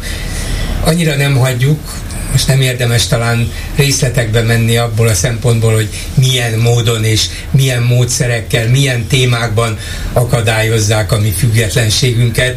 Például olyanokat állított, hogy, hogy meg akarják határozni, hogy kitől vegyünk energiahordozókat és milyen áron.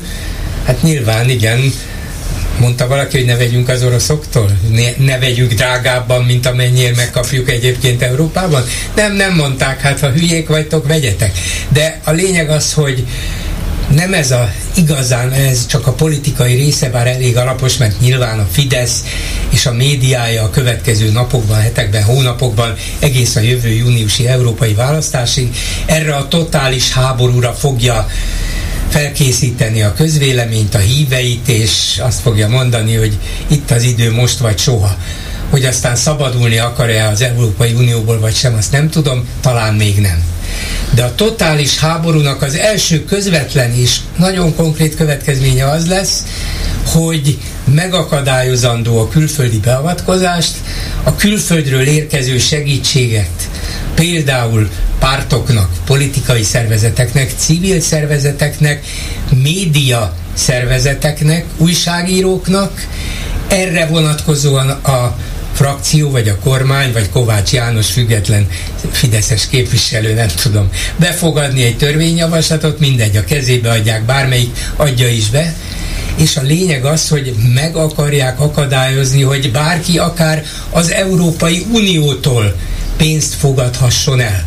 Márpedig tudjuk, hogy számos független médium, szerkesztőség pályázik, pályázhat, miért ne pályázhatna uniós támogatásra, uniós pénzekre. Ugyanez a helyzet a különböző jogvédő szervezetekkel. Uniós pénzekre pályáznak, és kapnak is. Nem Sorostól kapják elsőrendűen a támogatást, hanem az Európai Uniótól, annak különböző szervezeteitől. Ha ezt megtiltják, akkor Magyarországon valószínűleg ezeknek a civil szervezeteknek is vége, és a független sajtó egy jelentős részének is. Úgyhogy ez tényleg egy függetlenségi harc, de mindenkinek a függetlenségi harca Orbánnal szemben. Ezt a szuverenitás csomagnak hívják, ugye, amit Kocsis Máté bejelentett. Így van. És azt is, hogy ezzel az alaptörvény és a bé té ká is módosul, tehát büntet lesz. Hát ha... ez azért nagyon komoly problémát jelent, hogyha ezt a büntetőjogba akarják beemelni. Hát egyébként miért módosulna a bé té ká? Hát igen, nyilván. Megfigyelhető különben tavasz óta, hogy először a legtöbb független médiumot ö, érték ö, hihetetlen mértékű DDoS támadások. Néhány nappal ezelőtt az én egyik munkahelyemet, a hupa pont hu-t is. Azóta, most sem működik, most néztem meg. Igen, igen. Azóta is kényszermegoldásokkal próbáljuk közölni az írásainkat kölcsönlapfelületen, hasonlók. Ezek után a Egy, egyáltalán ez már azt jelenti, hogy senkinek ö, nincs biztonságban a sajtóvállalkozása, mert manapság print sajtót kiadni, és csak printet nem lehet. O, a, manapság az, az online sajtót olvassák. Ezek után következett a Megafon rejtelmes támogatása a hihetetlen összegekkel, amiknek még csak nem is sejtjük a nyomát. Tehát persze, hogy sejtjük, csak nem tudjuk bizonyítani, úgyhogy inkább nem emlegetjük. Viszont Kocsis Máté elégedetten közölte, hogy egy biztos, hogy a Megafon külföldről nem kapott pénzt. Persze, tőlük kapta. Hát persze, tő, ha, ha valaki tudja, Kocsis Máté tudja. Na, és ezek után ütött be a szuverenitási törvény belengetése, ami valóban arra utal, hogy jövő tavaszig a teljes magyar sajtópiacot ö, le akarják tarolni, felszántani, bevetni sóval.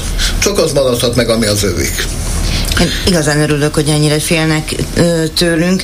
Egy picit így átkülön vissza. Inkább a helyzettől, hiszen a... Hát persze, ezt akartam mondani, hogy a... helyzete romlik, a gazdaság drámai állapotban van, és hát a közvélemény is természetesen ezt érzékeli.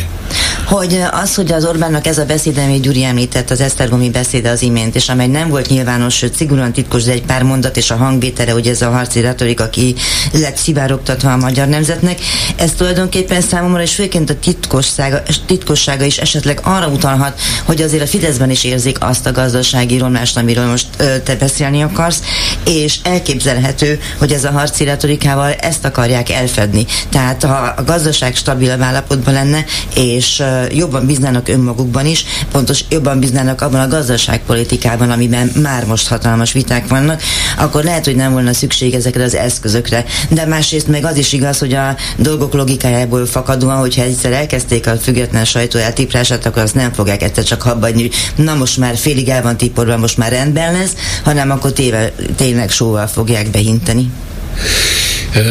Ha már a Megafont említettétek, itt nyolc milliárd forintról van szó, ugye ami az elmúlt években a Megafonhoz jutott, a forrás nem ismeretes, hát nyilván többszörös áttéttel jött, de itt van még a cöf, amely más, egyébként átlátható pénzek mellett, tehát mondjuk a szerencsejátéktól érkező pénzek mellett, itt sem világos két milliárd forintnak a forrásvidéke.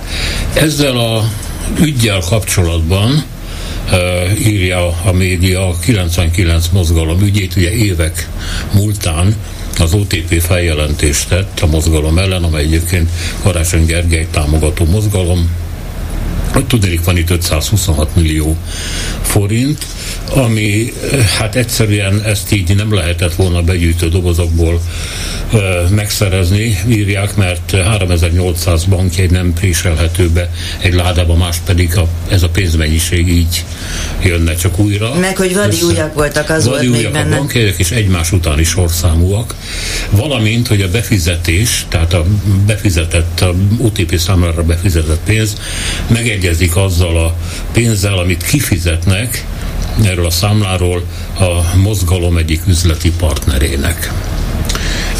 Erre különösebb magyarázat nem érkezett a főpolgármestertől, tehát ez is egy most ilyen tárgyalva van. Egyébként rejtélyes módon, rejtélyes módon a Magyar Nemzet dobta föl, és az u té pé úgy érezte, hogy akkor neki is meg kell szólalnia.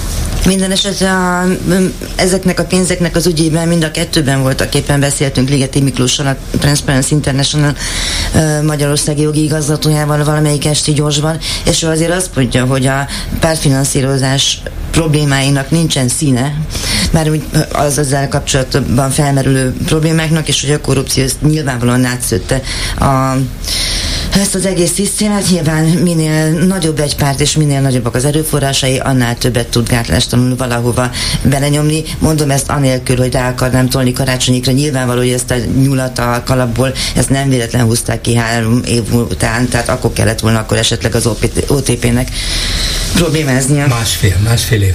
Másfél? Hát nem volt olyan régen ez a választás, sajnos.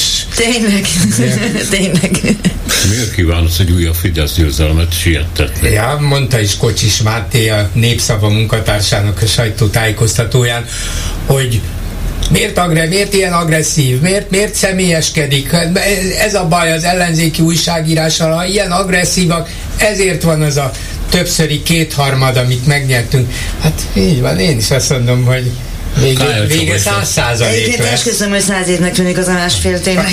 Kál Csaba is ezt mondta egyébként az Index újságírójának, tehát az Index újságírójának, hogy maguk újságírók nem szeretik a pozitív híreket. Folyton csak a negatívumokra akarnak rákérdezni. Hát, na jó, de good news, no news, tehát azt mégsem lehet megírni vezetőanyagnak, hogy mit tudom én... Kinyílott a pitypang. Kinyílott a pitypang, igen. Például. Különben pedig a bankjegyek szószámát én annyira nem reklamálnám, ugyanis, hogyha nem lett volna rajtuk szószám, az nagyobb baj lenne, akkor hamisak volnának. Hát nem igen, lehet az egymás utáni sorszámok azért mégis.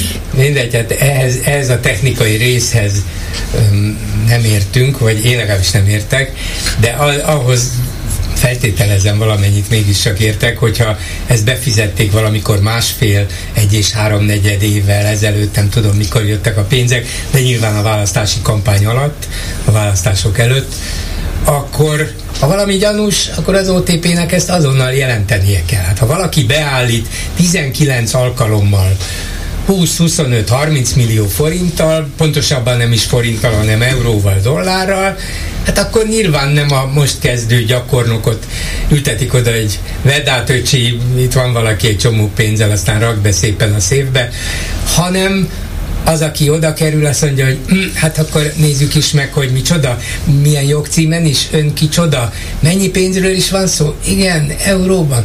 Na hát, és hát akkor itt vannak a, a nyilatkozatok, mit kell kitölteni, majd jelenti legalább a fiúk vezetőnek, hogy kérem szépen, itt megjelent egy úr, azt mondja, hogy ilyen mozgalomtól van, befizetett nekünk százezer eurót. Jól van. Eltelik két hét, megjelent megint az az úr, megint hozott százhúszezer eurót. Jól van. És ez így megy, így megy, így megy, és senkinek semmi nem tűnik föl. Ilyen nincs. Hogy másfél év után föltűnik, gondolom lehet, szóval én biztos vagyok benne, hogy az o té pének föltűnt, az o té pé fiókvezetőjének is föltűnt, biztos, hogy jelentette az o té pé vezetésének is, szerintem azok jelentették az illetékes, akár belügyi szerveknek, hogy hm, hát lehet, hogy itt valami pénzmosás van, a dolog minden esetre gyanús vagy nem szokásos, és lehet, hogy azt mondták, hogy hm, jó. Tegyük csak el, jól jön az még. Így, így van, én is erre gyanakszom, és lássunk csodát, megtalálták a papírt, hogy hát ott egymás után jöttek a sorszámok, meg túlságosan összeragadtak. Lehet, hogy másfél év ott áll a pénz, nem csináltak vele semmit, másfél év alatt összeragadt, nem? És nyilván ezt tűnt gyanúsnak. Az, szóval az, az ember azt mondja, hogy ennyire hülyék, azért ne legyünk. Éppen a Mártival csináltuk az egyik szerda esti gyorsat, amiben a közlekedő tömegnek a egyik főembere elmondta, amikor megkérdeztem, hogy de hát ugye a Budapest-Győr vasútvonal gyorsépítésére honnan kerül hirtelen annyi anyag, gép, stb.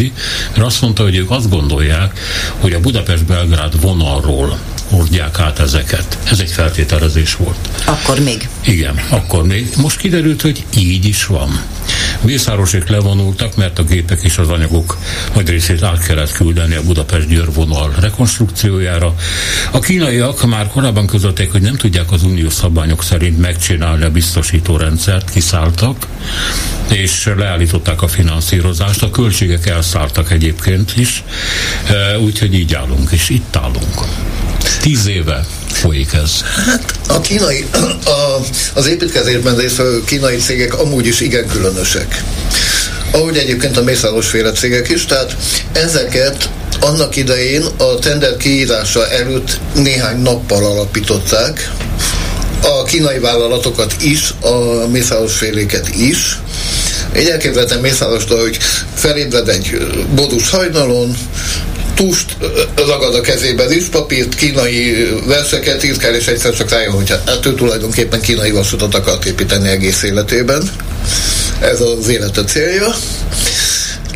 Tehát ezek teljesen világosan láthatóan erre a célra létrehozott vállalkozások, cégek voltak. A tenderhez hozták őket létre, megnyerték. Most a kínaiak azért vonultak le, mert képtelenek azt a vonatbefolyásolási rendszert előállítani, ami, ami Európában kötelező volna. Csak nem ma jöttek rá. Hát csak nem ma jöttek rá, hát egészen biztos, hogy tudták ők ezt az elejét. Hát, csak azt hitték, hogy elmegy az így is, majd a magyarok elintézik. Így van, a Mészáros-féle géppark pedig, hát tudni kell, hogy Mészárosnak nagyon sok unikális vasútépítőgépe van, amiből egy vagy kettő van az egész országban, és amik adott célfeladatokra alkalmasak. Hogyha ezt át kellett vinni a győri vonalra, az azt jelenti, hogy a győri vonal olyan állapotban van. Illetve, hogy tudható volt, hogy a Belgrád, Budapest-Belgrád úgy is leáll. Igen, igen, ez meg a másik, hogy nem is ö, érdemes már erőltetni. Ez nagyon durva egyébként, mert ugye Szeged-Szabadka is leállt, a Mészáros onnan is levonult, még valamikor tavasszal közölték, hogy azt hiszem augusztus huszadikától megindul a személyszállítás, ugyanis Vajdaság a nemzetegyesítés jegyében is el van teljesen vágva Magyarországról. Buszok nem járnak, vonatokat mindegyiket felszámolták, és az, a határforgalmak pedig olyan sűrűek a határok, hogy négy-öt óra, mire átérsz autóval. Tehát ez tényleg egy reménytelen helyzet, és Mészáros ott is egyszerűen fogta magát, és a költségnövekedésekre való hivatkozással, azt hiszem, augusztusban levonult a Szeged-Szabadkáról. Most ott megint balhé van, hogyha a Belgrád-Budapesten nem tudnak árut szállítani, akkor valahonnan csak kéne a Balkánról elhozni az árut, még teherautókkal sem nagyon lehetséges, de ezt így nem értem is. Ugye ez a győri vasútvonal, ez pedig a Lázár János sajátos kommunikációja és intézkedései közepette, az meg hirtelen egy nagyon gyorsan megoldandó feladattá vált, mert senki nem mert Lázárral szembe menni, értett, aki mert azt meg onnan kirúgták. De egész egyszerűen ez csak azt jelenti, hogy teljesen rendezetlen az ország infrastruktúrájának, és különösen a közösségi közlekedésnek a, a kezelése. A pénteki műsoromban egyébként egy csomó ilyen vidéki példát hoztam, hogy Lázár János elmegy a Makói Rádióba, és bejelenti, hogy megépítik a négy sávos utat Debrecen és Szeged között. Akkor elkezdenek erről írni, akkor újságíró kollégák megkérdeznek mindenkit, és mindenki közül ők nem tudnak erről semmit, költségvetési sorokban sehol se szerepel, viszont ami szerepel, hogy mit tudja, még Tiszahidatot megépítenék, az drágább lenne, mint a Paksi Dunahíd. Egy kontrollálhatatlan és választ nem kapó része van ennek a közlekedés fejlesztésnek, ugye Vitézi Dávid erről évekig tudna mesélni. És miközben kiderült, hogy ez a Belgrád-Budapest vasútvonal rekonstrukció milyen nem várt, hát persze várták sokan, nem várt gondokkal küszködik, és mennyivel többe kerül, ugye az is kiderült, hogy megint húsz milliárdot még ráfordítanak, most talán ez a húsz milliárd arra megy, hogy állni fog az építkezés, nem tudom. A lényeg az, hogy eközben Varga Mihály pénzügyminiszter olyan kínai logisztikai cégek, óriás cégek vezetőivel tárgyalt, akikről azt mondta, hogy hát ezek mindent tudnak, ezek, ezek nagyszerűek, ezekkel együtt kell működni, mert ezek olyan tudást hoznak Magyarországra, és így tovább, és így tovább, tehát folyik ez a kínai közeledés, elsősorban nyilván politikai okokból, meg azért nyilván, hogy megnyugtassák a közvéleményt, és ugyanez a Varga Mihály néhány nappal ezelőtt a a közgazdász vándorgyűlésen egy nagyon izgalmas purparléba. Nyílt háború, tulajdonképpen ez nyílt háborúba keveredett Matolcsy Györgyel, a Nemzeti Bank elnökével, és ebből a nyílt háborúból kiderült, hogy a helyzet egészen súlyos, mondta persze már sok közgazdász, sok ellenzéki szakpolitikus, hogy hát a helyzet nem csak a látható adatok miatt tragikus, hogy, hogy az első fél évben átlag huszonhárom százalék volt az infláció. Persze ez mindenkinek feltűnt, ezt még az átlagember is tudta, hogy ez háromszorosa az Európai Uniónak, Unióénak, de olyan súlyos helyzet volt, hogy tavaly ősszel már kifejezett fizetési csőd fenyegetett, ezt végül is Varga ismert el. Matolcsy annyira beolvasott a kormánynak, mint talán még soha, hogy itt egy, egy gazdasági tömegszerencsétlenség történt, hogy változatlanul a világ négy-öt leg érzékenyebb, pénzügyileg legérzékenyebb és legjobban kitett országa között vagyunk, és hogyha ezt a, ezt a politikát folytatja a kormány, és kétezer-harmincra erőltetett gé dé pé növekedést akar elérni, akkor ez csak egy újabb inflációs katasztrófához fog vezetni. Úgyhogy Matolcsy ehelyről megüzente, hogy egy stop, elég volt. Közé hozzátette még, hogy hát az árstop politikája, az is mire volt jó? három-négy százalékkal emelte az árakat, nem csökkentette, emelte. Erre aztán Varga visszaválaszolt, hogy ki követte el a nagyobb hibát, mert ez igazán a Nemzeti Bank dolga lett volna, mi megtettük a magunkét, szóval ilyen nyílt összecsapást a Nemzeti Bank és a pénzügyminisztérium között szerintem ez az ország még nem látott. Nem, hogy az Orbán rendszer, de az ország nem látott, és ez azt mutatja, hogy a helyzet tényleg válságos. Nem omlik össze az ország, meg a gazdaság, de hogy a helyzet válságos, az étszentség. Nő az éberség, viszont szerencsére.